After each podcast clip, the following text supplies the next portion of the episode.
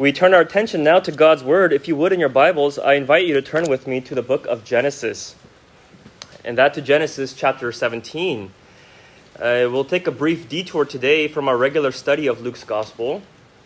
And given that we have a baptism service later this evening, I thought it'd be a good opportunity to help us understand what exactly is a sacrament, namely baptism and the Lord's Supper, and why they're so essential to our spiritual livelihood.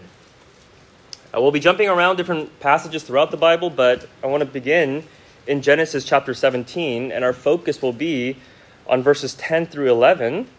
But just by way of context, let me read for us beginning in verse 4. This is what God's word says.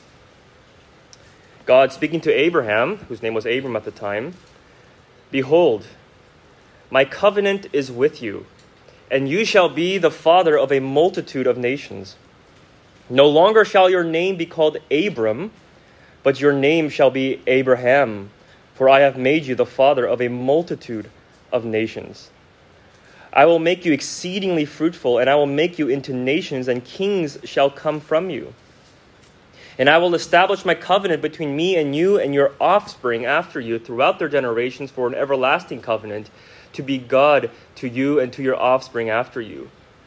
And I will give to you and to your offspring after you the land of your sojournings, all the land of Canaan, for an everlasting possession, and I will be their God. And God said to Abraham, As for you, you shall keep my covenant, you and your offspring after you throughout their generations. Verse 10 This is my covenant which you shall keep between me and you and your offspring after you. Every male among you shall be circumcised. You shall be circumcised in the flesh of your foreskins, and it shall be a sign of the covenant between me and you. Amen. Let's pray together. Father in heaven, what your servant Moses asked of you on Mount Sinai, that is our heartfelt request this morning. Please show us your glory. And so help us by your Spirit to see your glory through the gospel of the glory of Christ, in whose name we pray. Amen. As I just mentioned earlier, Jesus ordained two sacraments for his church baptism and the Lord's Supper, also called communion. And sacraments, these sacraments are also called ordinances, which is a general term to say that these two are what Jesus ordained for his church to do. Matthew chapter 28, Jesus commanded his disciples, Go make disciples of all nations, baptizing them in the name of the Father, Son, and Holy Spirit and throughout the Gospels, and also reiterated by the Apostle Paul in 1 Corinthians 11, Jesus instituted the Lord's Supper for his disciples in the upper room hours before him being betrayed and delivered over uh, to be crucified. But he didn't institute it just to be a one time occasion, but he commanded them, do this in remembrance of me, continually, regularly. And so here we have these two sacraments. And clearly, they are really important given that Jesus authoritatively ordained these two things for his church to observe for all generations until his return. But the fact of the matter is that the sacraments are probably the most mis- misunderstood or even the most neglected teachings of Scripture. Uh, if we're honest, I think some of us may feel that all this seems just kind of like a rote exercise we have to do it, yes, because he said to do it, and that's about it. But we don't really understand why. But I want to show you from Scripture why the sacraments are not just some arbitrary commands from God, but they are the most precious gifts by which He intends to seal the truth of the gospel onto our minds and hearts. Because that's our very lifeblood as Christians to be held together by the clarity and the certainty of the gospel. You see, a sacrament, by definition, is a visible sign and seal of the gospel. It's a sign because it's an outward symbol of something. It's a visible representation that points to something, a picture that communicates a message. And it's a seal because, because it's a confirmation of the certainty of what God has promised. It's the signature on a check, if you will. It's a guarantee of what's been written on the promissory note. That's what seal means. It's been signed, it's a signature. You can take the thing to the bank. And we see this very clearly in the sacrament of the Old Testament, as we see in Genesis chapter 17. That is when God instituted circumcision. Now remember, the, the context of what's happening here in Genesis 17 is that God made a promise to Abraham out of nowhere. Okay, it's not because God didn't make this promise to Abraham because Abraham was such a fantastic fellow. It's not because Abraham had obeyed God so well and perfectly all his life, so God was now rewarding him. No, Abraham was actually a pagan. Yet he grew up in Babylon and he served other gods, as Joshua 24 2 tells us. And so to this pagan, God appears out of nowhere, the one true God, to this pagan worshiper. He reveals himself to Abraham out of nowhere and promises to bless him and bless the entire world through him. That was in Genesis chapter 12. God made a promise to funnel his entire redemptive plan through Abraham and his family, through his lineage. I mean, that is nothing but the sheer grace of God. Unexplainable, unmerited, it is God's inexplicable kindness out of nowhere to bless an undeserving sinner. That's what grace is. And here in Genesis chapter 17, God reaffirms that covenant that he had already made with Abraham. He says, Behold, my covenant is with you. I will make you exceedingly fruitful. I will establish my covenant between me and your offspring, so on and so forth, as we just read. And then, what does God do?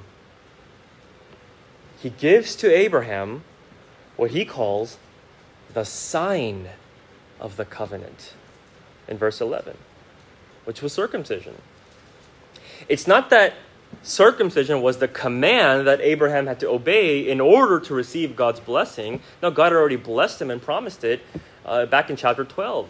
But circumcision was the visible and tangible signature given to Abraham to ensure that God would stay faithful to his promise. Now, we might think, well, it's a little too tangible, but actually, that's the point. That it was this permanent mark that he and his male descendants would bear their entire lives. And if you're wondering what circumcision has to do with anything, it's because it's the, it's the man's bodily instrument of procreation. The, the anatomical part by which he brings forth offspring. It would be this very part of his body that would bear the mark of the sign because the nature of God's promise had to do with the future offspring. And so it was God's way of reaffirming his promise that no matter what, no matter what happens, I will be faithful to follow through on my words, to bless you and your offspring. And through your offspring, the entire world will be blessed. And of course, we know on this side of the cross that the ultimate offspring of Abraham is our Lord Jesus Christ, whom God sent in the fullness of time, born of a woman, to redeem sinners. And that it's in Christ we see that God really did stay faithful throughout the ages.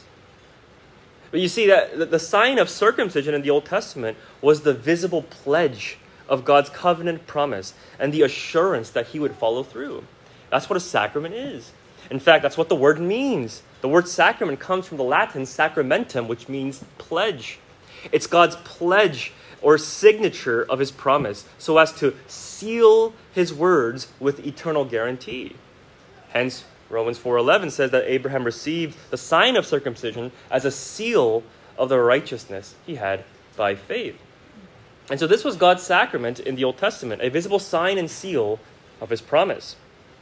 Now, how do the sacraments of baptism and the Lord's Supper in the New Testament signify and depict the gospel? Why did God give us these two? And that's an important question to ask because actually, a lot of our confusion or our misunderstanding or our lack of enthusiasm is because we don't think about these two sacraments together. Now, often they're, they're very isolated from each other in our minds. And so they seem to us as very disconnected things. And thus they lose their meaning and their power. But we must understand that these two sacraments come together to portray a complete picture of the gospel for the assurance of believers and their life in Christ. They are interconnected, interrelated signs to seal God's promise, the new covenant in Jesus Christ. Because you see, baptism signifies one's entrance into the covenant, whereas the Lord's Supper signifies the renewal of the covenant. Baptism represents the entrance into the covenant, and the Lord's Supper represents the ongoing renewal of the covenant. And the reason why God sealed his gospel promise with these two sacraments was to imprint in our minds the power and the sufficiency of his grace. To not only save us from our sin, but to sustain us to the end. The, the sacraments testify of God's enduring faithfulness in salvation from beginning to end, so that by partaking in them, we might grow in the spiritual habit of looking away from ourselves and resting our eyes on His faithfulness and His sufficiency. Now, let's consider how, how exactly the two relate to each other. And of course, we have to begin with the sacrament that signifies the beginning or the spiritual birth of a believer, that is, baptism. And baptism is the visible sign of the believer entering into the covenant, into the covenant relationship with God through Jesus Christ. And we know this because if you look in Colossians chapter 2, verses 11 to 12, Paul makes the analogy that just as circumcision was a sacrament of the Old Testament, so baptism, by analogy, is, is the sacrament in the New Testament. Because in the Old Testament, in order to enter into the covenant community of Israel, every male had to be circumcised at birth. And even a non Israelite, a foreigner who converted and wanted to worship the true God of Israel and be a part of the assembly of Israel, whereby God would be their God and they would be his people, if a foreigner wanted to enter into the covenant, he had to undergo circumcision, which is what you see later in, in Genesis chapter 17. And so it was to signify that this individual had put his faith in the promises of God to Abraham, and he had identified himself with Abraham's God as the one true God.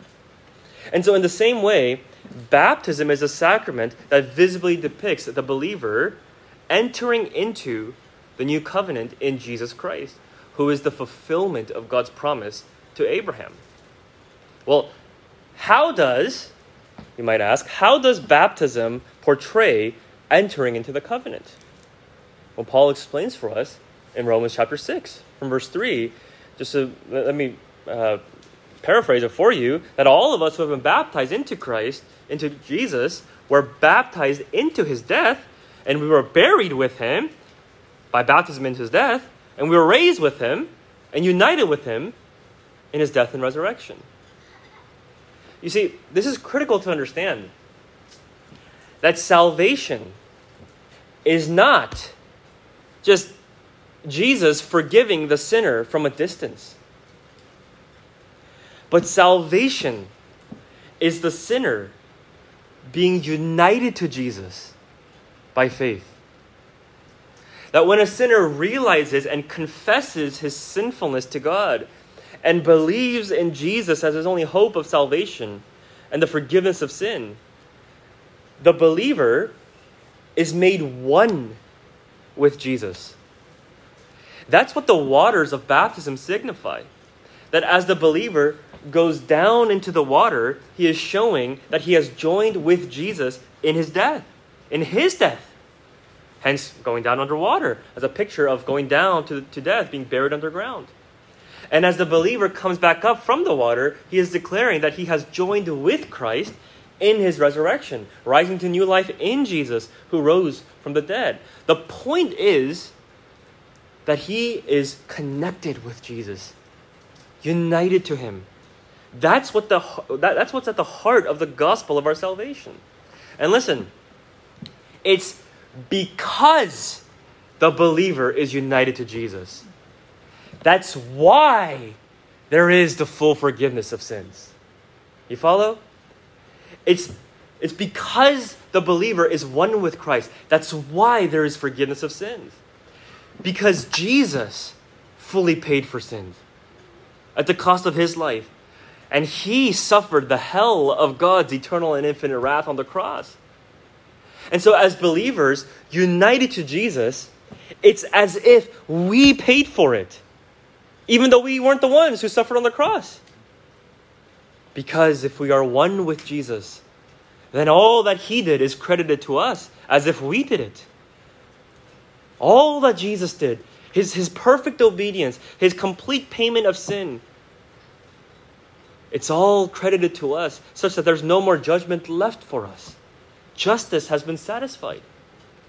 And all that we did, namely our sin and the condemnation and punishment that it demands, was required of him. The guilt was laid upon him as if he did it because Jesus united himself with us.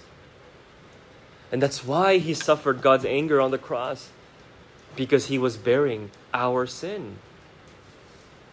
Union with Christ means this all that is his is mine, and all that is mine is his. This is salvation. This is the good news of the gospel that God saves sinners not just by waving some magic wand, but by uniting them with His Son. There is no forgiveness outside of Jesus. There is no blessing in salvation apart from Jesus. There is no blessing in salvation even nearby Jesus, even in close proximity to Jesus. But it is all found in Jesus, in Christ alone. Listen, if you're here and you're not in Jesus, you need to come to Him, confess your sin, and enter into Him by faith. He is your hope and salvation and life. And He has come to take sinners unto Himself. It, it, pleases Him to save sinners, it pleases Him to unite Himself to, to filthy sinners like us, that He might cleanse us and that He might rule over us in His perfect and loving authority. You see, that's what's so amazing about the gospel that anyone can come to Jesus and enter into union with Him, to be called His very own. Now, Christian, think about this. If this is what salvation is, that by faith you have been united to, to Christ, even if you didn't understand when you got saved, you had no idea. Well, that's the joy of the Christian life that you grow in deeper and deeper understanding of the gospel and salvation. But that when you profess faith in Christ, that this is, this is what happened, that you were united to Christ. That God has joined you with Jesus in holy matrimony. Then think about the glorious implications of it all. You are, and you have been, inseparably bound to Christ forever. That's what God has done. And nothing can change that. On your best day as a Christian, and equally on your worst day as a Christian, that doesn't change. The, the love of God in Jesus Christ is utterly unchanging and sealed unto eternity. And to presume that that would ever change, it would be to blaspheme God's own triune nature, because it would be to say that the Father's love for His Son would ever change. You see, the love of God in Christ Jesus for us, because we are in Christ, it doesn't change. Because the basis of our covenant relationship with God is in Christ alone, in His merits, in His righteousness, His sufficiency, His works, his obedience. Because again, you're one with him. I mean, do you get that? That when Jesus saved you, What he did was declare at the altar, All that I am, I give to you, and all that is mine, I share with you.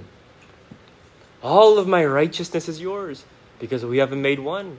All of my merits, my sinless, perfect obedience that God demands for, for full acceptance and full pleasure, it's yours, because I am yours and you are mine. That's what baptism is signifying. It's like a wedding ring. The wedding ring doesn't make you married, just as baptism doesn't make you a Christian. But the wedding ring is a visible sign of your marital status, that you've entered into marital union with your spouse. And so, in the same way, baptism is a visible sign of your spiritual status, that you've entered into spiritual and eternal and real union with Christ. And what God has joined together, no one can separate. And that no one includes you. Nothing can separate us from the love of God in Christ Jesus. This is the gospel. This union is what baptism is signifying. I mean, my goodness, this is so good. I don't think we need another sacrament. I mean, this one practically covers all the bases. And I mean, it's true in a sense. A baptism is such a powerful sacrament because it captures so richly the full essence of salvation in Christ. And so, why then, we would ask, why did God ordain the Lord's Supper? Why did He institute another sacrament? Because He knows our frame. Because He knows that our greatest struggle as believers is the struggle of unbelief. This gospel of union with Christ, which we have believed by faith and been saved by His grace, our daily struggle as believers is to wrestle with this thought, even in the subtlest of ways. But can it really be true? I mean, can, can the gospel really be that good, though? That free? That unconditional? That unchanging? No. His promise is too good to be true. I mean, look, even Abraham struggled with the same thing, didn't he? Abraham, the father of faith. Abraham believed God and it was counted to him as righteousness. He is the paragon of saving faith. The, the guy that Paul bases his entire argument of the doctrine of, the ju- of justification by faith alone in Romans chapter 4. That Abraham, the father of faith, he struggled hard with unbelief. And he even fell into unbelief.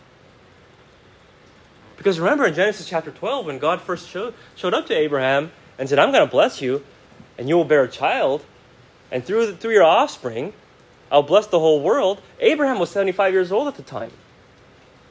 And Sarah was quite similar. And I mean, that was, that was kind of unlikely. Uh, my goodness, I'm an old man. But he believed God and it was counted to him as righteousness. But guess what happened? Years went by. And nothing happened. 11 years went by he was 86 years old in Genesis chapter 16 when Sarah, his wife, said to him, You know, I don't think that promise is coming through. I'm barren. They had no children when God first made that promise to Abraham. And Sarah said to Abraham, Hey, you know, I don't know, maybe, maybe God got some details mixed up. And we still kind of believe in part that, that there's a promise, you know, through all that, but I, I don't know, I don't know, I don't think it's through me. So here, here's my servant Hagar. Why don't you go into her and you have an offspring? with her through the work and effort of human flesh because she is not barren. And so Abraham, it wasn't just his wife. He said, "You know what? That's a good idea. Yeah, you know what? You're right. I don't know if I really believe. Yeah, it's it's been 11 years. That's kind of a long time. Let's give this a shot just to cover our bases, just in case there was some miscommunication somewhere." And so Ishmael was born in Genesis chapter 16. And Perhaps they thought, oh, hooray, hey, we, we made it, we did it. And 13 years went by when Ishmael was 11, or 13 rather. And in Genesis chapter 17, At 99 years old, they still didn't have a child through Sarah. God appeared to Abraham and said, Hey, Abraham, Ishmael's not the guy. That's a child of the flesh, of human effort. No, Sarah will bear a son for you, and it is through her, through this barren woman, simply by the power of my promise. That will be the child to carry on the covenant. And in Genesis chapter 21, finally, Isaac was born through Sarah when Abraham was 100 years old. But you see, Abraham doubted God, doubted God's promise. Can it really be true? I mean, Paul even says in Romans chapter 4 that Abraham and Sarah, they were so old. And, and, and Sarah was so barren. There, Abraham was as good as dead, and Sarah's womb was as good as dead. What a nice way to talk about a woman's age. Abraham struggled and even fell into unbelief. You see, unbelief is the struggle of every believer. Every Christian, our greatest battle is to believe that the gospel, that God's promise, is as good and as true and as all sufficient as He says it is. And why does that happen? Why do we doubt? Because we look at ourselves. And as believers, we're confronted still with our own sinfulness, the residue of sin that remains. And as we look at our sinful selves, we start to think there is no way that even so I could still be so perfectly and purely loved by God. There is just no way. Has God seen me? Doesn't He see how weak I am? How much I stumble and fall short of godliness? And the answer is oh, yes. He sees you, He knows all about you. More than you know yourself, more than you see yourself. But that's why the gospel is such good news. That in Christ, He doesn't base His love for you on you and your striving. Even now, as a Christian, what kind of a wonderful Christian you might be. But that your, His love for you is entirely based on Christ and His finished work. That doesn't change. And so neither will His love and perfect pleasure over you. And so the real question is not, has God seen me? But the question we need to ask is if I am in Christ and I am in Christ, what does God see in me? Or rather, whom does God see in me? And the gospel answer is this that he sees Christ in you, that he sees you clothed with his perfect righteousness because you are one with him. But this gospel truth, we forget and we stray from it because we struggle to believe it. And unwittingly, we start to revert back to, into a mindset as though we were under the law and not under grace as we actually are. And that's why we fall into sin as believers. Because although we have been clothed in the righteousness of Christ, we, we sometimes still think and behave as though we are naked and ashamed. And so we feel the need to hide ourselves from Him. And, and that only when we cover ourselves up adequately and sufficiently, then perhaps we may draw near to God. But until then, we distance ourselves from Him, hiding from His presence. And when our hearts are far from Him, it can only lead us to stumble and fall more into sin. Because away from the gracious presence of His holy light to which we belong rightfully, we find ourselves wading through the darkness, or we can only stumble and fall.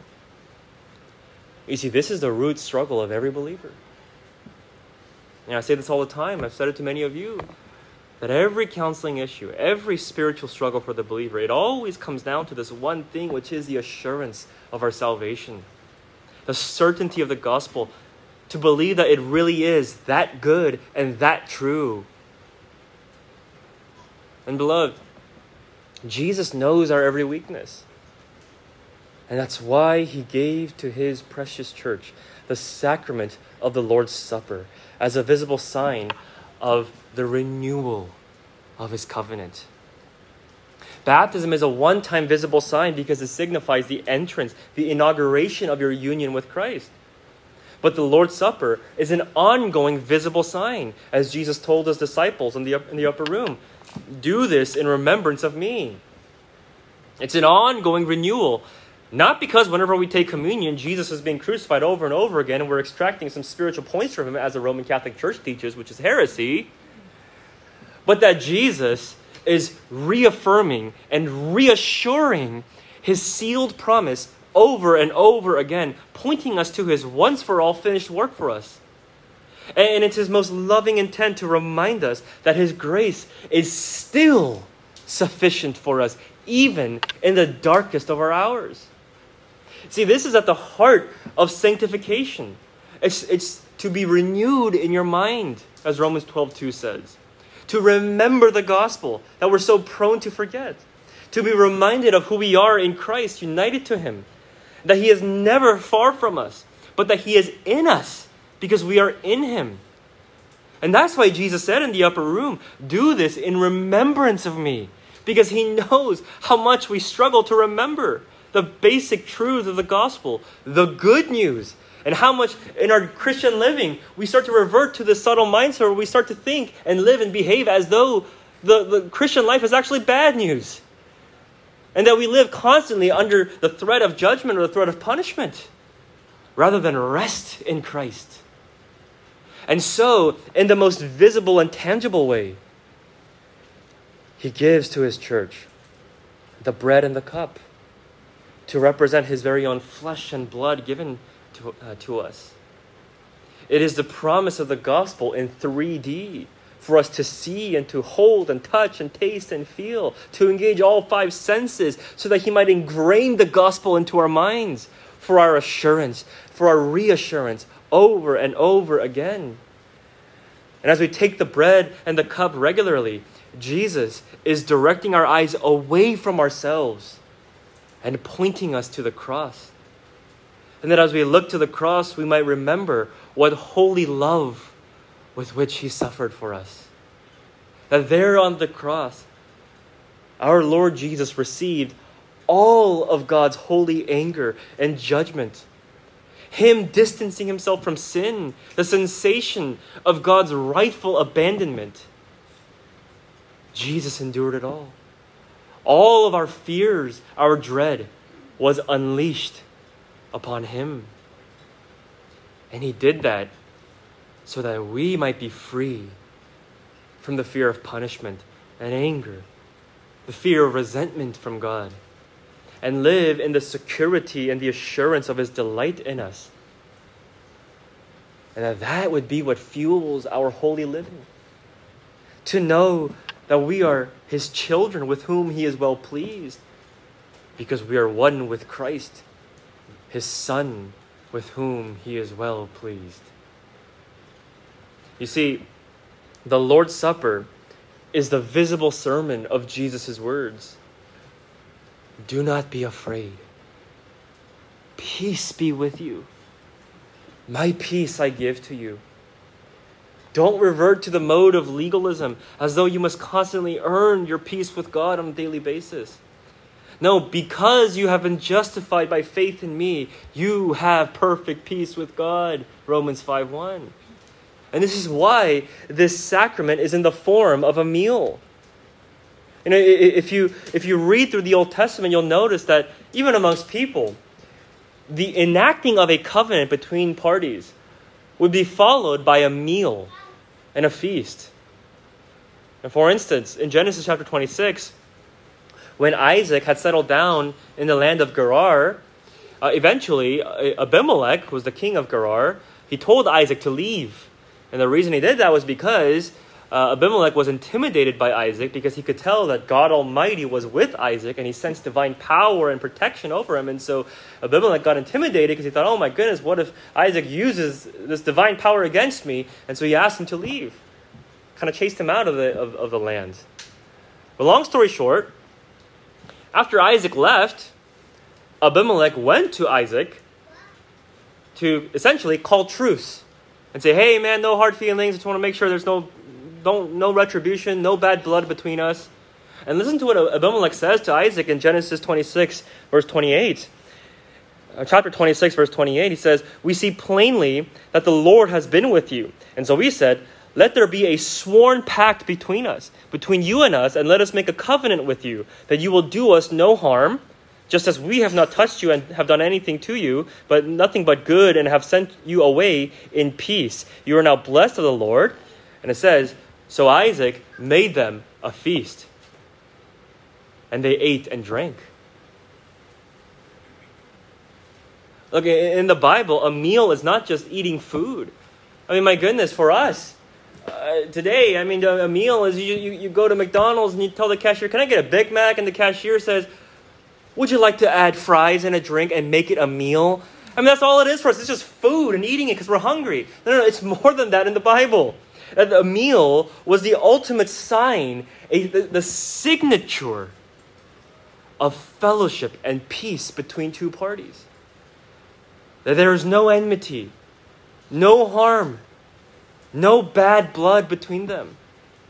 That there is now a harmonious relationship between them. And it is guaranteed by the oath that they swore. That's the meal of fellowship. A, a joyous feast of eating and drinking and being filled in each other's presence. That is the spirit of the Lord's Supper. That by this meal, he shares with his gathered church. He, what, what Jesus is doing is, is reaffirming and re signing the check that there is peace with God. And no one can enjoy a, a, meal of fellowship in the presence of God unless he is at perfect peace with God, unless he is welcomed by God, unless he is beloved by God, unless he is pleasing to God. And so, what does that tell you then, church? that Jesus regularly calls his people to gather around the table and to take the bread and the cup. He is telling us that there is peace, unchanging. The Lord's Supper is the sign of gospel reassurance. If baptism is like a wedding ring or a wedding ceremony, then the Lord's Supper is the renewal of vows. Not because God has to renew them on His part, He's never changed. But we change all the time, don't we? We stumble and we fall. Our commitment to Christ, our devotion, it is fickle, it is weak. Our love for Christ is not as steadfast as we would like it to be. But His is steadfast, steadfast love. And so it is for our reassurance that Christ renews and reaffirms his steadfast love, his never failing commitment to his inseparable union with his people. And by the way, this is why you must be baptized in order to take the Lord's Supper. They're both visible signs, and there's an order and a logic to them. You can't visibly renew the covenant if you haven't visibly entered the covenant. Now, you may have done so spiritually by faith, and amen, that's what salvation is. It's not something outward, but it's inward in the soul. And so, if you, have, if you have not been baptized, but you are a Christian, you have truly repented of sin and put your faith in Jesus Christ as your Savior and Lord, then by faith, you do belong to Christ. You are united to Him. You're fully a member of His body. You're not some second class citizen, although you need to get baptized ASAP because Jesus commanded it. And so, yes, baptism doesn't save you, the Lord's Supper doesn't save you. These are but outward signs of what must be an inward reality. But we're talking about outward signs. How can someone partake in the outward sign of covenant renewal if they haven't t- partaken in the outward sign of covenant entrance? That's like a couple having a vow renewal ceremony when they never had a wedding ceremony to begin with, where they exchange vows. It doesn't make sense. It's, it's illogical. And that's why in the Old Testament, a man had to be circumcised before being able to eat the Passover meal because it's the sign of fellowship and belonging to God. And in the New Testament, we see clearly that Christ is our Passover lamb. And so the sacrament of the Lord's Supper is the visible sign of the ultimate Passover that for all who are in Christ, God has completely and fully passed over us in judgment. And we are totally free from the burden and condemnation of the law. But do you see, church? why the sacraments are such gifts of grace to us. They are meant to anchor our souls in the love of God in Christ Jesus. And they are given to us to teach us the rhythms of grace in our lives. This is why here at MBC we, we take the Lord's Supper regularly, not just occasionally, because we need the regular nourishment of being reminded of the grace of our Lord Jesus Christ, because that is our livelihood as believers. That the grace that has saved us is the grace that must and will sustain us unto the end. Christian, consider these two sacraments as a whole. The fact that God gave us these two interrelated signs, what does that teach you about the gospel of His grace? He, is teaching us, He wants us to know and to believe that His grace is sufficient from beginning to the end. That He perseveres us to the end. That God's work of salvation is not just Him enacting and creating your new birth, as, as miraculous and amazing as that is, but it's also Him intimately sustaining your new life in Christ for all of your days. It's Christ Himself feeding you, nurturing you, comforting you, helping you in your weakness, restoring you over and over and over again, and doing so happily by the power of the gospel that He accomplished for us. And that's why we say if you've had the worst week as a Christian, that's when you most need to take the Lord's Supper to be reminded of the gospel again. If you've fallen into sin, come to the table, bring and confess your sin, and be restored by the gospel which you have believed already. That's the Lord's Supper. It's not a reward for the spiritually strong, but it is food for the spiritual weak. And the truth is, we are all spiritually weak. That's what God sees and knows us to be as we really are. The sacraments are for the weak, the weary, the struggling, the doubting, because it has never been and will, ne- and will never be about your greatness and your strength. But it has always been and will always be about His covenant faithfulness and the power of His grace to save us and to keep us into the end. Christian, only when you believe in the power of God's grace in you, then you will be empowered by His grace to live in holiness, to hate sin, to genuinely fight against it, and to walk in joyful obedience to the one whom you see through the revelation of His grace, the one whom you see as so lovely and kind and altogether worthy of your worship. You must remember that there's no power in you, in your flesh, apart from Christ. But, but the power of God's Spirit is found in us, taking our eyes off of ourselves and putting them on Christ, in whom we live and move and breathe. This is the gospel.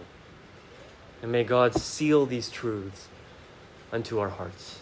Let's pray together. Our gracious God and Father, we praise you for your faithfulness, for your steadfast and unchanging love to us in Christ. Oh Lord, help us to glorify you by channeling all of our focus and trust and rest and, and dependence on your sufficiency.